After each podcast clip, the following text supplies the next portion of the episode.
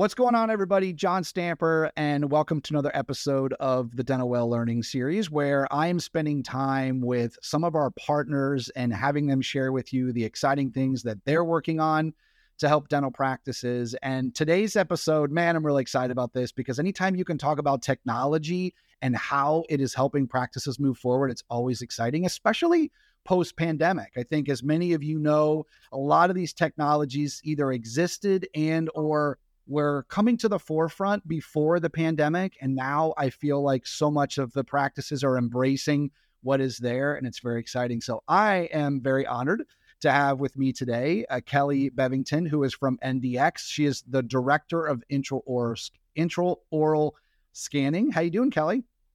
I'm great, John. Thanks so much for having us this morning. Appreciate it. Absolutely. All right. So uh, you're going to go over three tips when we talk about uh, you know, intraoral scanning and what you're seeing and so on and so forth. But I'd love to have you share with everybody, just set the stage a little bit about yourself, what you do at NDX, and uh, what your background has been in regards to, you know, you, you being so passionate about, you know, this subject. Sure, sure. Happy to. Um, my name's Kelly Bevington. I'm an RDA EFDA. Uh, clinically for about 10 years before joining the laboratory. Had the honor and pleasure of working in, in really top notch private practices that ironically had dental labs in the practice. And for me, I thought that was normal that every dental office had a lab in their practice. Now I know that's not the not the truth. So I like to say I really been involved in the lab industry and dentistry my entire adult life, wearing multiple hats over those years. But I joined the lab um, gosh, over 20 years ago, and I have worn many hats within the NDX group of laboratories. Most recently, about um, about eight years ago, shifted from uh, marketing and sales capacity to back to clinical when intraoral scanning became a thing. Right, they needed um, a liaison between intraoral scanning and the laboratory and and how best can we as a lab ed- help educate our doctors on acquiring the most optimal scans possible. So that's where that was sort of um, created from and now have the pleasure of managing a team of five across the country and we offer both virtual uh, remote trainings as well as in office trainings to help our customers, right? Whether it's the first time they're scanning for a crown or a bridge or implants, implants are huge. Um, just to add a little confidence uh, to the clinician and make certain that they're they've got their workflow down right. Um, and now really exciting moving into removables, not just partially edentulous patients, but the fully edentulous patient as well. And I see that is really being almost a paradigm shift in our industry. Maybe not tomorrow, but within within the next year and a half to 3 years. Yeah, I love that. And, and uh, I love when companies uh I mean companies have seen it forever, right? This value of bringing in uh, clinical members, hygienists, dental assistants, doctors, you know, to, to be a part of their team because I, I think it is that bridge, as you know, Kelly, that connects these exciting technologies that they're bringing to the market, but in, in a real life scenario with with people like yourself that understand what goes on and the day to day of a practice and how you can help. So. Uh, I think that's super exciting. All right. So before we got started, you and I were talking a little bit about the statistics of adoption. It's very exciting. Uh, it's moving in in the positive direction in regards to the iOS technology and the adoption of it. So let's start there. You know, can, can you share with everybody what you're seeing, what your team is seeing? You know, whether it be on the restorative side, you know, the patient side for scans and things like that. Where are we with adoption when it comes to this iOS technology? Sure. So, as a lab, we monitor um, incoming scans, incoming digital cases every month. And so, consistently every month they increase, they increase, they increase. And the last I read through the ADA, it was at 46% of uh, of their members have intraoral scanners now. And that's that's pretty amazing. I, I really believe that post pandemic that made that shift sort of became more apparent there was more of a need for um, more immediate submission of the impression. It cuts down on the uh, potential for cross contamination with physical analog impressions. And so that's been that's been really exciting to see that transition john. Yeah and i think the other thing too is um, best practices. So as as the teams the dental teams are getting more familiar with the technologies and and and they they kind of get through i guess that honeymoon period of the excitement of it but really how to utilize it in the practice can, can you speak to that like what you know what you're seeing how are practices maximizing this technology and use utilizing it for some clinical best practices? Sure, sure. So I think what um, what the doctors have seen and and what we see as a lab it, after they've done some restorative cases is the increase in accuracy. So as a lab, we we monitor accuracy sort of by remakes. How many cases do we receive back? And I can tell you that there's a substantial difference between a conventional impression and a digital impression. One could argue that the digital dentist might be a better clinician, but I really don't think that's the case. I think it's the accuracy of the actual digital impression. There's so many variables with a conventional impression with uh, mixing times and and uh, setting times, and then transportation temperature and the um, you know the the the shrinkage of stone when it's being poured. There's just so many variables there. So we see increased accuracy to be a big thing.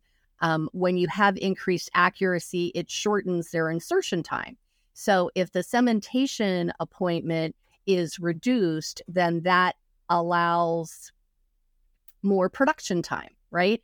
The dentist then has uh, free time to do more actual clinical dentistry. And along with that, uh, transitioning more heavily to digital versus analog, they will see proficiency and with that proficiency, a reduction in overhead because they won't be purchasing the polyvinyl siloxane material anymore either.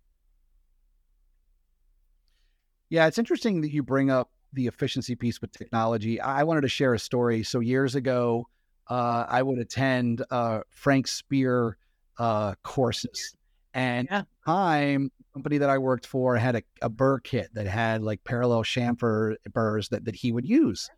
And a couple weeks after the course, we would have doctors, they would buy that kit and they'd start to use the burrs.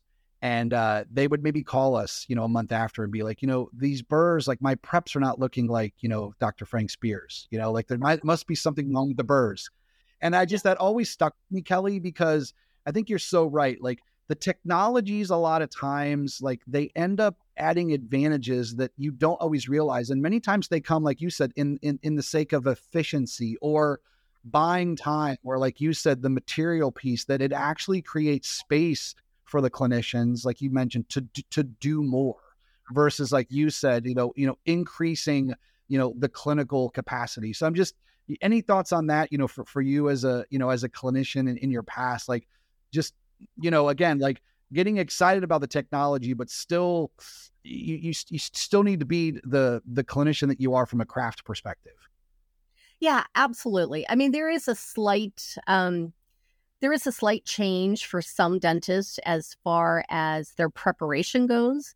Uh, typically, with digital impressioning or an intraoral scan, the optimal prep is going to be either a shoulder or a chamfer with no sharp line angles. It's very challenging for all intraoral scanners to really see a definitive finish line with a feather edge or knife edge uh, margin that goes subgingivally. So, in the day of porcelain fused to metal, especially porcelain fused to gold, a metal collar around the PFM was very common and then you could burnish that gold right into the dentin of the tooth.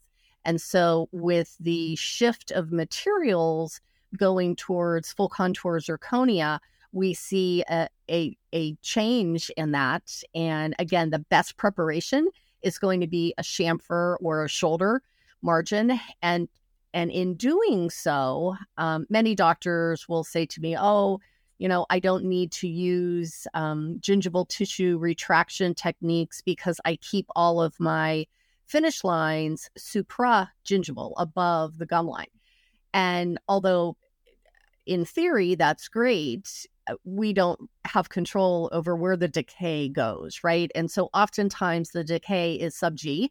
And when that happens, it's critically important to use some sort of formal isolation technique.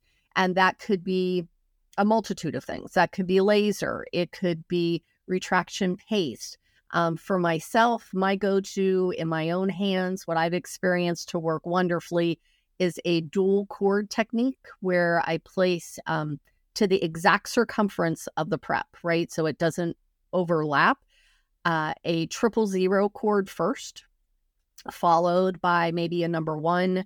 Have the patient bite into a Comprecap, use a uh, hemostatic agent of some sort. I really like Viscostat, um, and remove the top cord only get everything really nice and dry, leaving that first triple zero cord in the sulcus and scan immediately. And we have um, we have some visuals that we educate doctors on the difference between scanning in five seconds, 10 seconds, and 15 seconds, and what a huge difference there is between that five and 15 because those sulcular fluids um, begin to rise and it contaminates the quality of the scan. So that's that's a big thing from the restorative aspect that that we help to educate doctors on. And their assistants, right? Because oftentimes in many states it's the DAs or EFDAs that are conducting that scan as well. Yeah, and also, uh, as you know, this big buzzword in dentistry has been AI. We're going to make a little shift because there's another exciting buzzword in dentistry called digital workflow, uh, which is a lot of what what what you all work with at NDX. So let's go there. Let, us talk about digital workflow, like how important it is, and then some of the advancement the advancements that you're seeing in the practice with the w- when the practices are committing and or setting up a full like digital workflow, you know, for their patients in their practice. Sure. So a digital workflow means different things to different people. Um, for the lab, it's the receipt of the scan. And those scans are typically going to be something that's referred to as an STL file. And that's important that the laboratory receives them in, in, the, in the proper format. So many different scanners out there have capabilities to merge very nicely with uh, CBCT scans, with their practice management software, some of the scanner software has AI built into it. Some of the scanner software has um, detection built into it, and and so there's there's a lot of different variables. But what's most important from a laboratory's perspective, especially when working with implant cases, is that we we have access to that CBCT scan, especially if we're going to be um, designing a surgical guide, um, as well as when they're they're ready to do the restorative part of the scan. There's something called a scan body that is used in lieu of a traditional impression post that they're accustomed to. So that scan body is critically important that it is ordered off of the manufacturer and platform size, diameter size of the implant that's in the bone, right? So the scan body is ordered from there. It must be positioned properly. You you should take a radiograph to confirm that it is seated accurately before taking that scan. And and I had a case just last week where the dentist thought she was scanning it appropriately, but she did not take a radiograph. And upon further investigation and confirmation with the oral surgeon, um, the the screw, uh, the threads were were actually um, inaccurate. So they they have been stripped, and it you know it it affects the workflow because she thought she had done it correctly, but there was no verification involved. So that verification component is really important as well.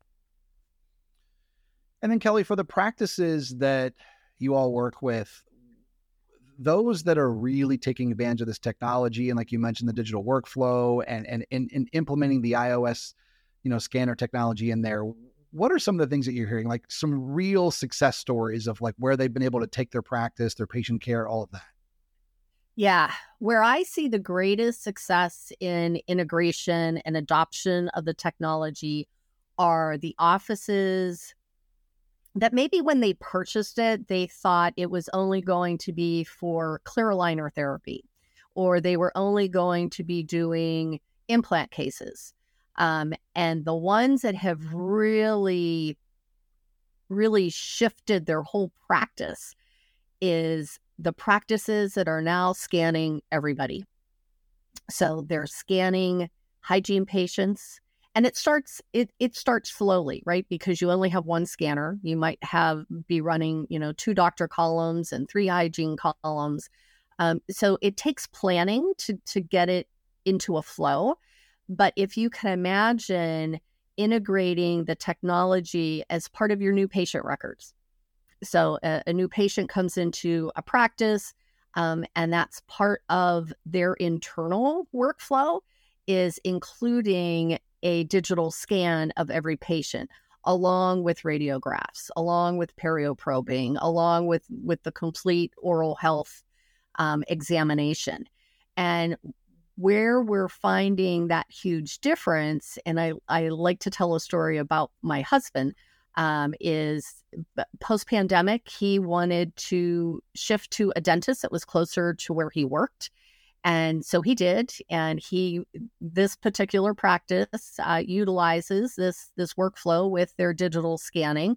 The hygienist um, scanned him. He had his hygiene appointment. The doctor comes in, does the exam, and shows him the scan of of himself.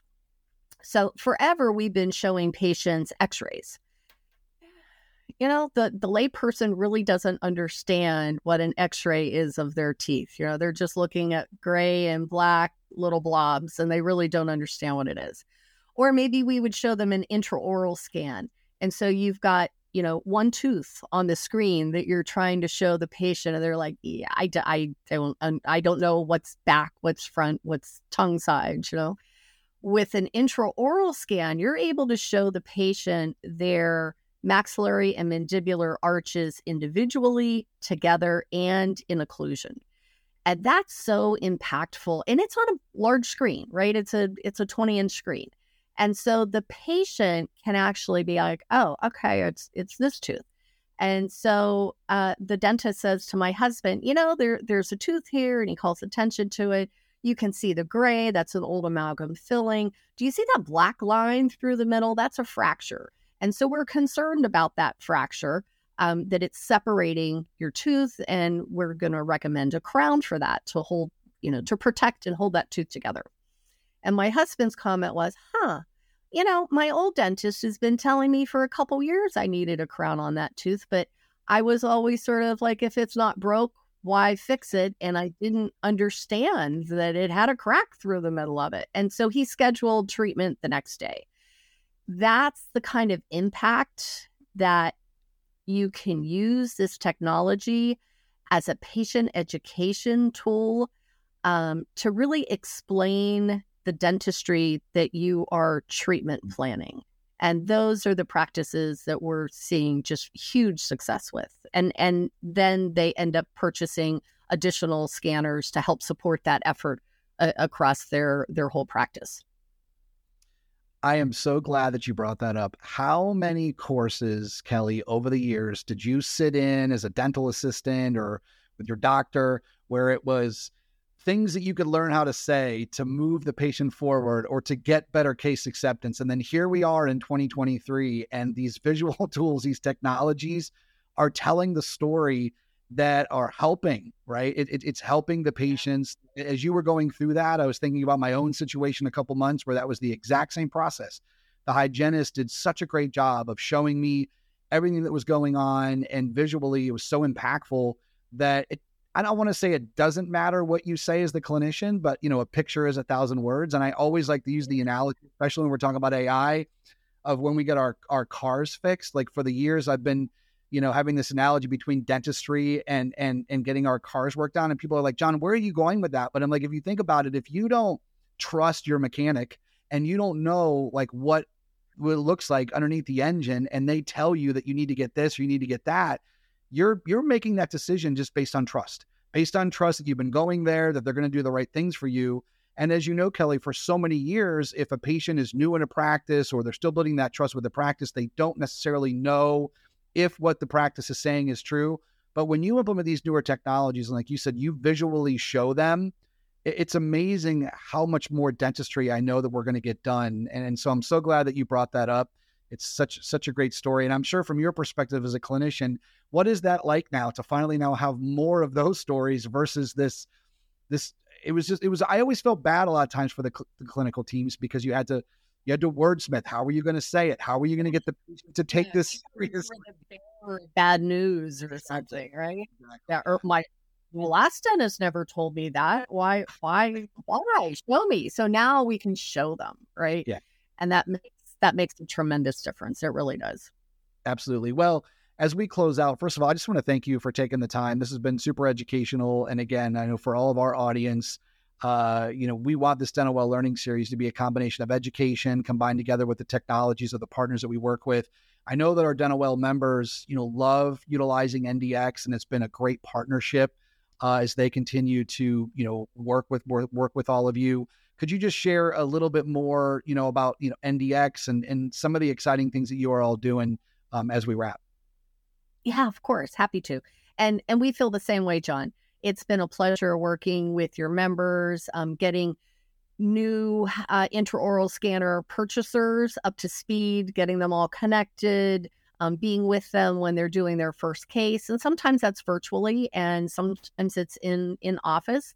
Uh, we really appreciate the opportunity to be able to go in chairside with customers and scanning that first case, right? And and just being um you know, being a, a coach sort of behind the scenes and sharing our experiences so that they don't have to go through unnecessary errors and can can learn from our experiences um, especially when it comes to more complicated cases like like implants or scanning dentures for the first time.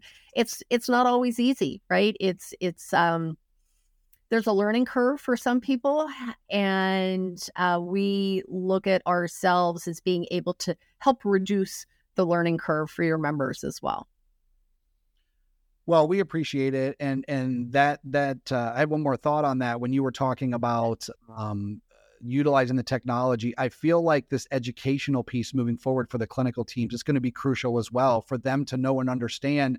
Showing the technology to the patient is one thing, but like you mentioned, Kelly, them understanding how to present that to the patient. And I know that's a lot of work that you and your teams do, which is educating those offices that are using the technology. And that that's a big, big deal because it's one thing to get it in the practice. It's a whole other thing on how to utilize it uh, the right way. So, listen, thank you so much. Really appreciate this partnership, Thanks. your time, everything that you're doing at NDX. And for those of you that are watching, all the information about those that are Dental Whale members on how to take advantage of the great uh, things that NDX is doing for you, you know, please reach out. And then, of course, if you're not a Dental Whale member and you'd love to learn how NDX is helping our Dental Whale members, please uh, reach out at dentalwhale.com. So, Kelly, thanks so much, and we'll talk to you soon. All right. Take care. Bye, John. Yep. Bye bye.